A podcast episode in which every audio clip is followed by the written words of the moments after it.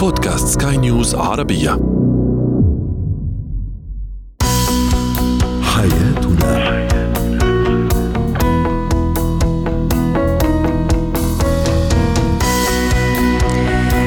الكرام أهلا بكم معنا إلى حياتنا فضاؤكم اليومي الذي يعنى بشؤون الأسرة وباقي الشؤون الحياتية الأخرى والذي يمكنكم الاستماع إليه عبر منصة سكاي نيوز dot com slash podcast وباقي منصات سكاي نيوز العربية الأخرى.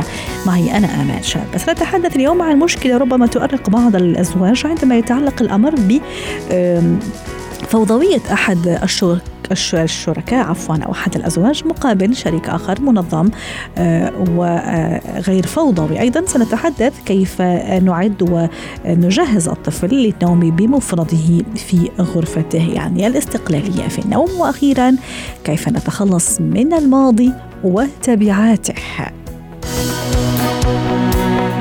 هو وهي.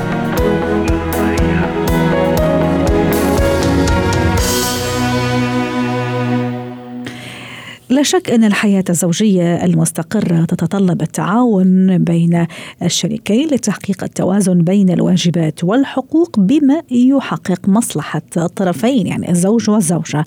وأيضا بما ينأى عن هذه العلاقة عن التوتر الناجم عن التوتر الناجم عفوا عن التعامل الفوضوي وغير المسؤول. إذا مصطلح الفوضى سيجرنا للحديث عن الشريك الفوضوي مقابل شريك منظم.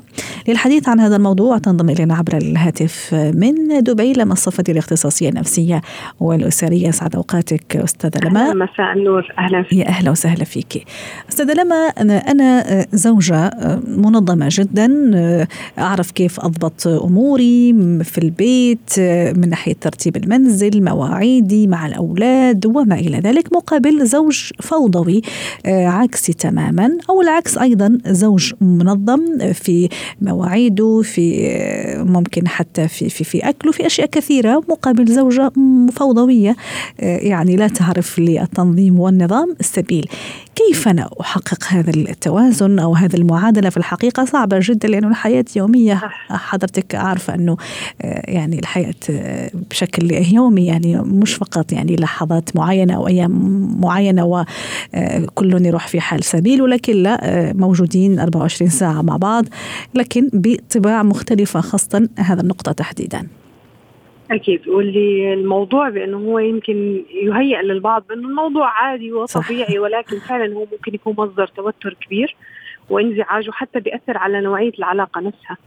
آه لأنه اللي بيصير بأنه الشخص المنظم هو هدوء الداخلي واستقراره نابع من أنه يرى كل الأمور مرتبة بجانبه أو الأشياء منظمة وفي تنظيم خلال اليوم. الشخص وعادة الشخص المنظم أيضا شخص يخطط يعني يرى البعيد يعني مو فقط التنظيم على مستواه يعني دائرته الضيقة وال محدودة. ولكن في دراسة أيضا ربما تكون مضحكة أنه الشخص الفوضوي هو الأكثر ذكاء. صحيح. لأنه هو دائما عنده مخيلة نشطة ودائما هو دائما مبدع. فبالتالي خلينا نخفف الضغط شوي على كل زوجة لديها زوج فوضوي أو العكس بأنه نعطيه شوية ميزات إيجابية. النقطة الثانية بأنه أهم نقطة للتعامل مع هذا الموضوع تحديد الأولويات كيف يعني؟ يعني ما نترك المشاكل تحدث. هلأ أنا اكتشفت خلاص كزوجة اكتشفت بعد فترة من الزواج بأنه زوجي إنسان فوضوي. فأنا لا أنتظر التوقعات وأفتعل المشاكل بعدها. يعني أعطيك مثال لا أنتظر بأنه هو مثلا يعود إلى المنزل يرمي ملابسه إلى ما هنالك وبعدها أنا سأتذمر من ما حدث. م. لا أنا منذ البداية اكتشفت بأنه هو عنده هاي المشكلة أقوم بتنظيم الأمور حوله. يعني مثلا مكان ليعلق ملابسه يكون أسهل ما يمكن للوصول إليه. مكان ويلا يعلق الملابس.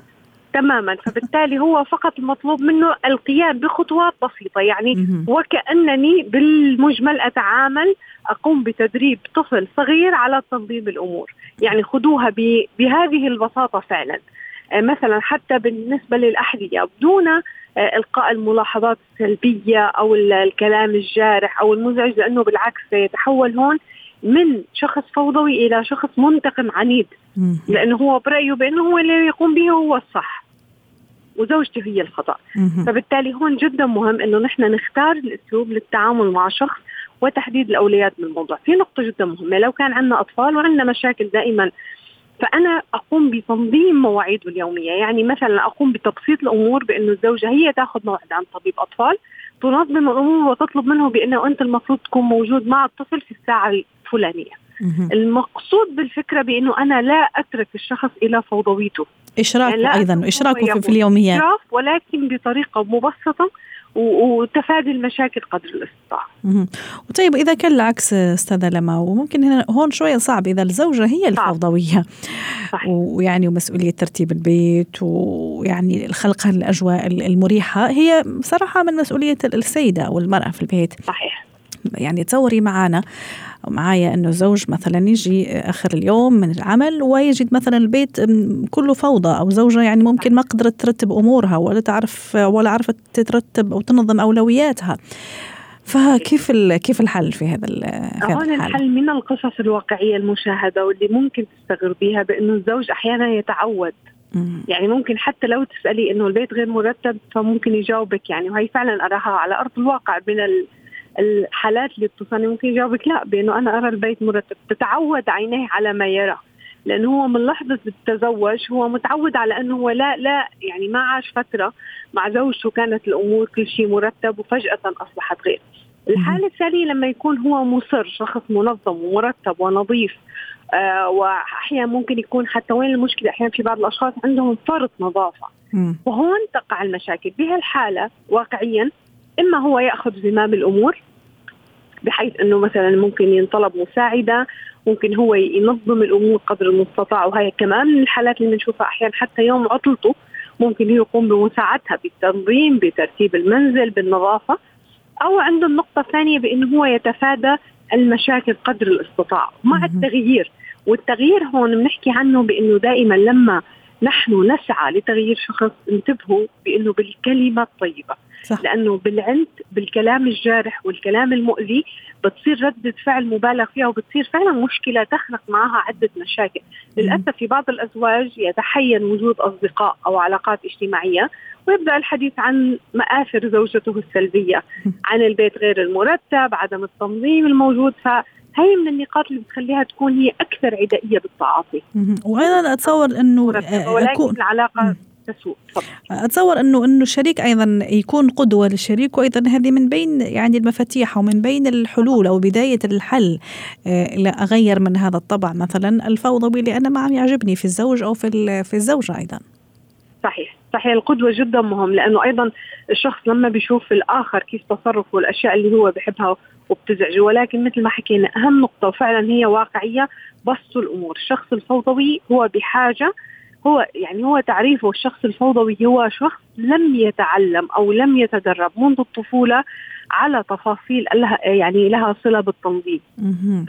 وأنا أيضا عم سأل دام حكينا موضوع القدوة باختصار حتى نختم معك هذا الموضوع أستاذة لما الأطفال أيضا يعني شو مصيرهم بين مثلا زوج فوضوي جدا وزوجة أو أم مرتبة كثير؟ أو العكس صحيح بين أم فوضوية جدا وزوج يعني منظم كثير. يعني كيف رح تضيع شوية الأمور ولا؟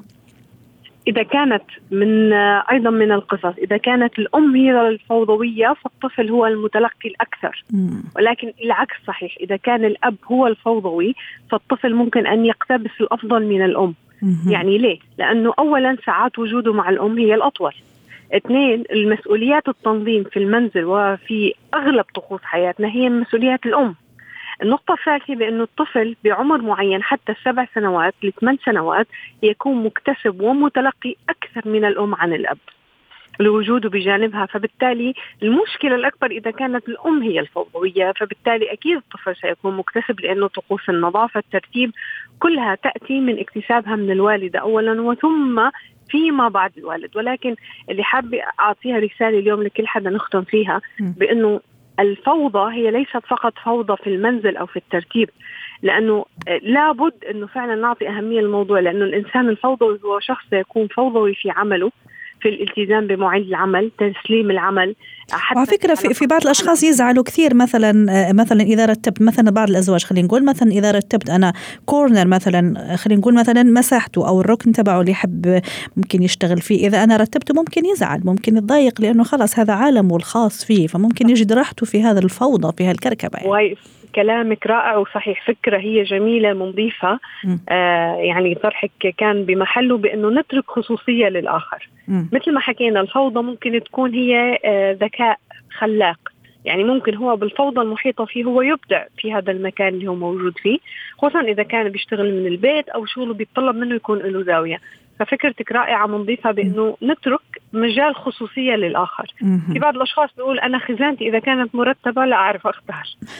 فعلا سمعتها كثير ناس. أنا بحب خزانتي تكون غير مرتبة. بالتالي نعطي مساحة للآخر بحيث أنه الأماكن اللي هي ممكن تكون خصوصية خزانته أماكنه ممكن خلاص هذا عالمه. فبالتالي احترام الشريكين خصوصية الآخر جميل. أكيد ممكن تكون جدا مؤثرة شكرا لك أستاذة لما صفد ساعتين اليوم بهذه المشاركة. كنت معنا عبر الهاتف من دبي. زينة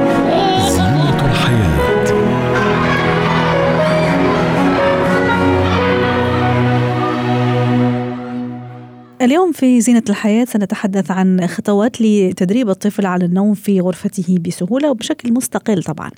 للحديث عن هذا الموضوع تنضم إلينا عبر الهاتف من أبو ظبي هبة شركس الخبيرة التربوية يسعد أوقاتك أستاذة هبة. في الأمهات أو كثير من الأمهات بعد مرور سنوات الطفل الأولى آه، خلص يرغبنا في أن يجعل الطفل ينام في غرفة آه، مستقلة حتى يصبح شخص مستقل. أحيانا يواجهنا الكثير من المشاكل والصعوبات الطفل لا يريد أن ينفصل لا يريد أن يستقل عن الأم. آه، هل هذا عادي؟ هل هذا طبيعي إذا واجهت هذه المشكلة أو هذا الرفض أو هذا هذه المقاومة؟ خلي أقول من طرف الطفل. آه، هو طبعا انفصال الطفل في في فراش مستقل وفي غرفة مستقلة هو واحد من نماذج الاستقلالية اللي ممكن يحققها الطفل في سنواته الأولى. آه، فهو الموضوع كله عبارة عن آه، هل إحنا بندي للطفل مساحة للاستقلالية في جميع مناحي الحياة علشان ينعكس ده على استقلاليته في فراشه ولا لأ؟ خلينا نبسط الموضوع كده وعلشان الناس تقدر توصل لها الرسالة.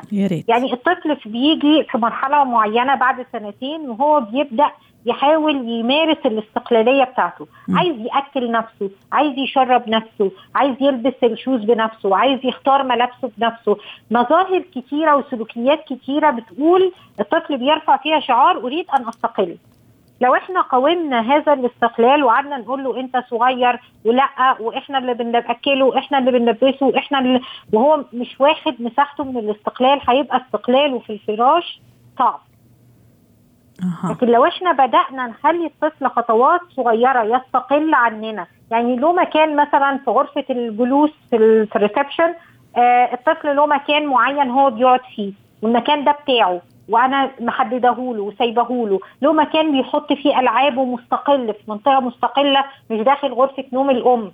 وده الركن الألعاب بتاعه سواء متاح رائع. فكرة جميلة يعني. حتى أنا أبتدي شوي شوي أخليه يعرف إنه عالمه مو فقط الغرفة اللي اللي يشاركني أو تشارك أنا معاه فيها. يبدأ يفهم إن هو له عالمه الخاص يبدأ يحس بالاستقلالية. له دولاب مستقل أو مكان خزانة ملابس مستقلة. آه عنده قدرة على الاختيار. آه ممكن يقعد له له كرسي محدد على طاولة الطعام. فكل الاستقلاليات الصغيرة دي بتوصلنا للاستقلالية في الفراش.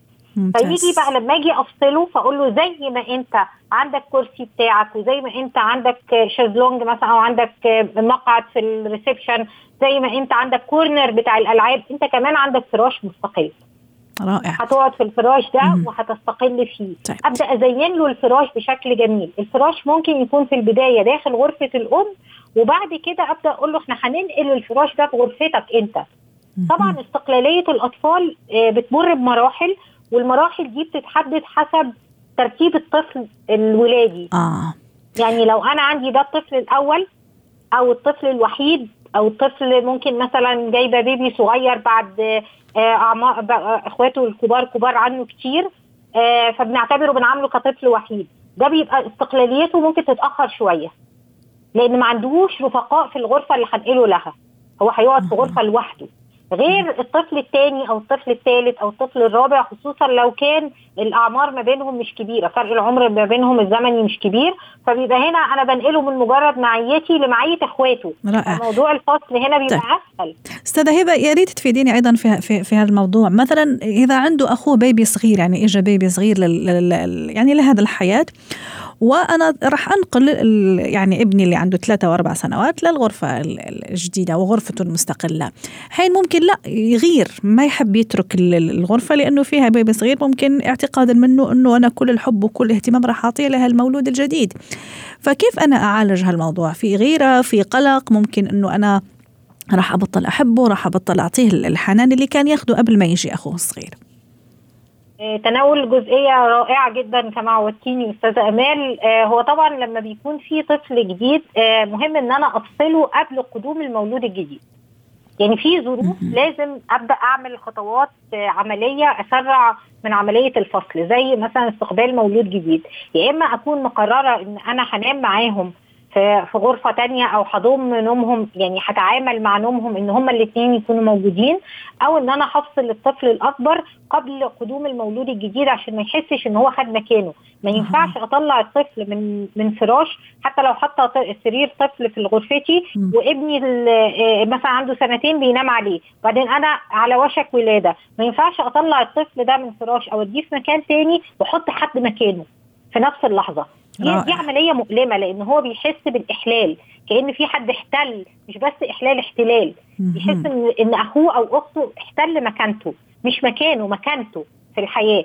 فمهم إن أنا أفصله بشكل تدريجي في الأول. مهم إن أنا أطلب منه إن هو يساعدني علشان إحنا عندنا نونو هيجي. مهم إن أنا أجيب له عروسة دمية لعبة وأقول له إن دي آه زي البيبي أنت تهتم بيها وأنا ههتم بالبيبي الجديد اللي هيجي. آه وإن هو يبدأ يجهز معايا مكان للنونو. حتى لو كان ولد حتى لو كان ولد. لعب الأولاد بالدمى مش غلط ولا عيب ولا حرام. بالعكس يعني ده بينمي الرحمة عندهم م. فلو هنستقبل مولود جديد لازم يبقى فيه تجهيزات من ضمن التجهيزات فصل الأكبر منه في ال في ال في النوم إن إحنا نديلهم مساحتهم من القواعد المهمة في النوم إن الأمهات بيتخيلوا إن مجرد ما أنا خدت قرار إن ابني مستعد للانفصال المفروض ابني يستجيب لهذا القرار. لا التربية بتحتاج وقت. صح وصبر. أي أي مهارة بعلمها للطفل بتحتاج وقت، فأنا بدي لنفسي مثلا فرصة في خلال ست شهور من دلوقتي ابني هيكون بينام بنسبة 80% بغرفته. أو. يعني, يعني مش الأمر مش مش سهل كما كما يتخيلوا البعض. ست هبة حتى نختم معك أيضا على خير هذا اللقاء. في نقاط هل تنصحي مثلا إني ارافقه مثلا لغرفته للفراش ممكن اخذه أحكي له قصة ما قبل النوم؟ يعني أعطيني الآلية كذا بشكل بشكل مختصر. هل أخلي مثلا الضوء أحيانا في بعض الأطفال يقول لك لا ماما خلي الضوء ما تطفي الضوء أو مثلا خلي باب غرفتي شوي مفتوح. هل ينصح بهذا الأمور؟ تبس آه، سريعة. أول حاجة آه، آه، رقمي شخصية طفلي. في شخصيات استقلالية. هو بيحب ينام لوحده بشكل بسيط جدا وأكيد الأم اللي عندها أكتر من طفل عارفة إن بعضهم استقل بسهولة وبعضهم كان مرتبط بالأم بشكل كبير. ده دي طبيعة الاتاتشمنت أو طبيعة العلاقة ما بينكم وما بين بعض. ولو أنتم ملتصقين بزيادة بالنهار حاولي تخلي تفصلي العلاقة ما بينكم بالنهار وتدي له مساحات من الحرية بعيد عنك شوية قبل ما تفصليه في الفراش. آه رقم ثلاثة ابدأي جهزوا الغرفة مع بعض افصليه في فراش مستقل داخل غرفتك الأول وبعد كده خدي الفراش ده إلى خارج آه غرفتك وديه لغرفته ويستحسن يكون نفس الفراش. آه جيبي له بعض الأشياء اللي هو بيحبها يعني ممكن يكون الغطاء أو بعض الصور أو بعض الأشياء الزينة في غرفته من الشخصيات ممكن الكرتونية اللي بيحبها أو من الأفكار اللي هو بيحبها. نعم. آه لازم يبقى فيه طقوس نوم نحدد موعد للنوم يكون مناسب للطفل. ارهقي الطفل قبل ما ينام خليه يتحرك كتير يتمشى آه اجروا والعبوا مع بعض شوية بحيث إن هو يستسلم للنوم بسهولة. حمام دافي قصة جميلة. سيبي شوية إضاءة. خلي باب غرفته سهل الفتح أو يكون مفتوح لو هو لسه مش بيعرف آه، يفتح الباب. أنا أنا شخصيا حطيتيني في الأجواء النوم. راح أنام. آه، خلي خلي باب غرفتك شوية برضو مفتوح بحيث إنه يبقى سهل عليه إن هو يجي لك عشان ما تجيلهوش نوبات. أه واضح. ابقي جنبه لغاية لما ينام وبعد كده اتحركي لفراشك تصبحوا على خير. في عز النهار. شكرا لك أستاذة هبة. شركس الخبيرة التربوية ضيفتنا العزيزة من أبو ظبي. مهارات حياه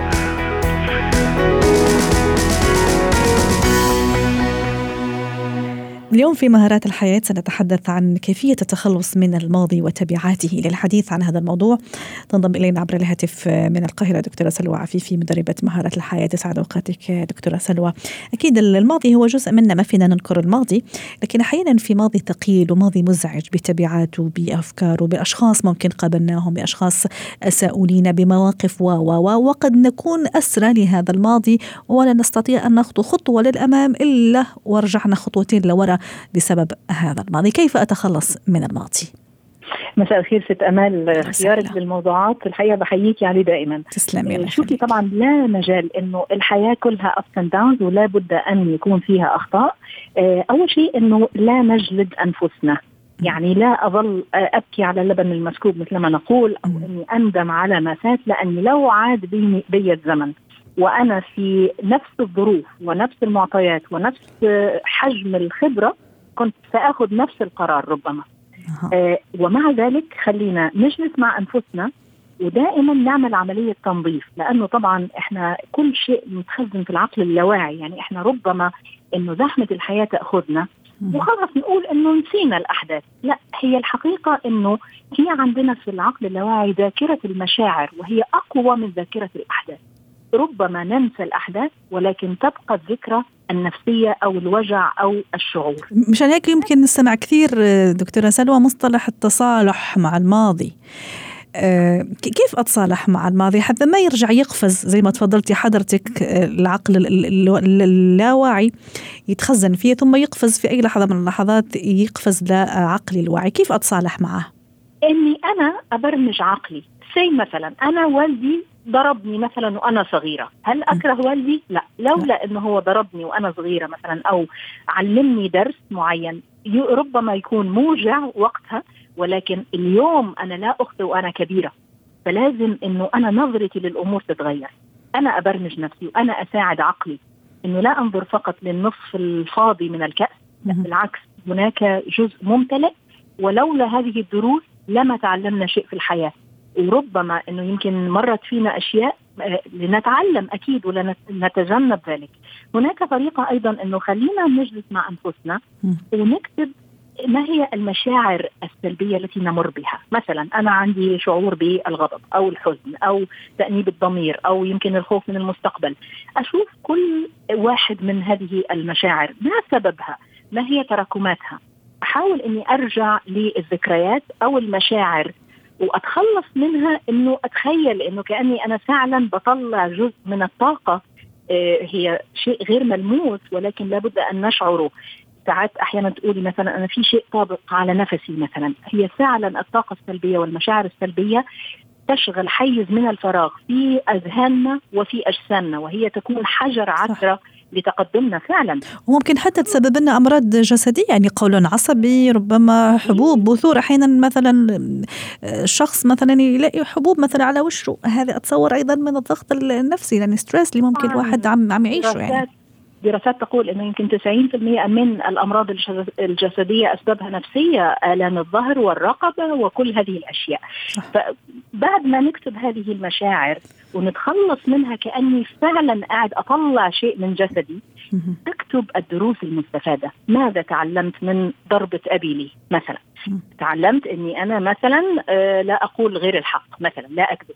أو تعلمت إني مثلا لا أفعل كذا أو لا يعني وات بقى ما هو الموقف الذي حدث نعم. وأمر على موقف آخر أشعرني بشعور معين وأكتب الكتابة تفرغ طاقات والكتابة تعمل لنا تخلي أمامي لستة أو قائمة من الدروس المستفادة فعلا. شوفي إحنا عندنا في طريقة علاج اسمها العلاج بخط الزمن timeline therapy.